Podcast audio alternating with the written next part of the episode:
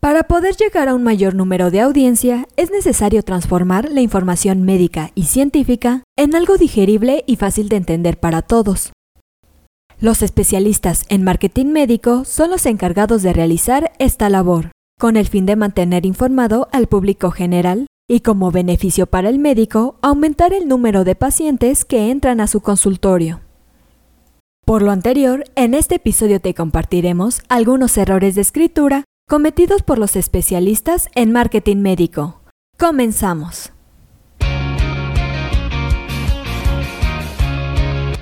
Esto es Asismed, Asistencia Médico Legal, su empresa de responsabilidad profesional médica, en la cual te damos tips, conceptos y tendencias que te ayudarán a destacarte en el sector salud y evitar cualquier controversia con tus pacientes durante el desarrollo de tu profesión. A continuación, analizaremos los principales errores de escritura cometidos en la comunicación y en el marketing con tus pacientes. El primer error es el uso excesivo de la jerga médica.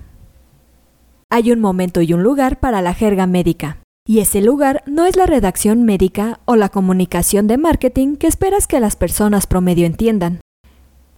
Incluso si intentas establecerte como un experto, Está completamente bien usar términos más comunes para las dolencias o condiciones. Si bien la caracterización de un ataque al corazón como un infarto de miocardio es precisa, el ataque al corazón transmite el punto más claramente a la gran mayoría de la audiencia. El segundo error es tomar demasiado tiempo para llegar al punto. El impulso de explicar tanto como sea posible es comprensible, pero si tardas demasiado en llegar al punto, los lectores se desconectarán. Deshazte de cualquier pelusa en tu escritura y elimina cualquier oración que sea repetitiva. No importa el contenido, debes asegurarte de poder informar sin alargarlo ni hacerlo demasiado complicado. Un tercer error es no compartir suficientes detalles. En todas las comunicaciones médicas, un escritor debe infundir confianza y afirmar un sentido de autoridad. Las afirmaciones vagas, por desgracia, socavan esa autoridad y pueden hacer que el contenido se sienta como información errónea. Es más probable que los lectores respondan a tu mensaje si lo divides en términos más específicos.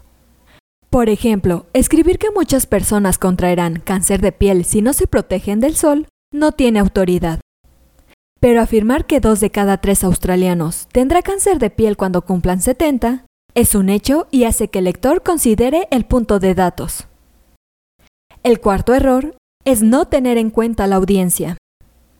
Es importante que los escritores médicos consideren a su audiencia, específicamente dadas las enormes diferencias entre el conocimiento y la sofisticación entre los HCP y los no HCP. Si estás escribiendo pensando en un paciente, el contenido debe suponer mucho menos conocimiento que el material dirigido a un médico. Adapta tu conocimiento según sea necesario. Esto asegurará que resuene con la audiencia prevista. El quinto y último punto es no verificar dos veces los errores. Es necesario verificar tu contenido antes de ser publicado, específicamente en un negocio donde es tan importante ser objetivo.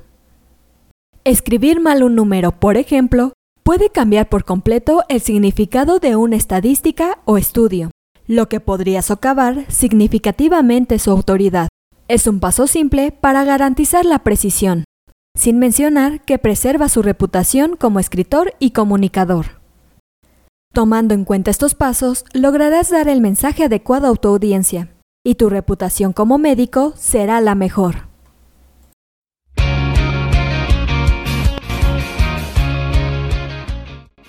Esto es todo por hoy. Te invito a no perderte nuestros próximos episodios. Y la forma de no perdértelos es suscribiéndote a este podcast desde tu aplicación preferida. Y si te ha gustado este episodio, no olvides compartirlo en tus redes sociales y con tus colegas. Si quieres disfrutar de más contenido, visita nuestra página en www.asistenciamedicolegal.com, así como nuestras redes sociales como Facebook, Twitter, Instagram, YouTube y TikTok. Hasta la próxima.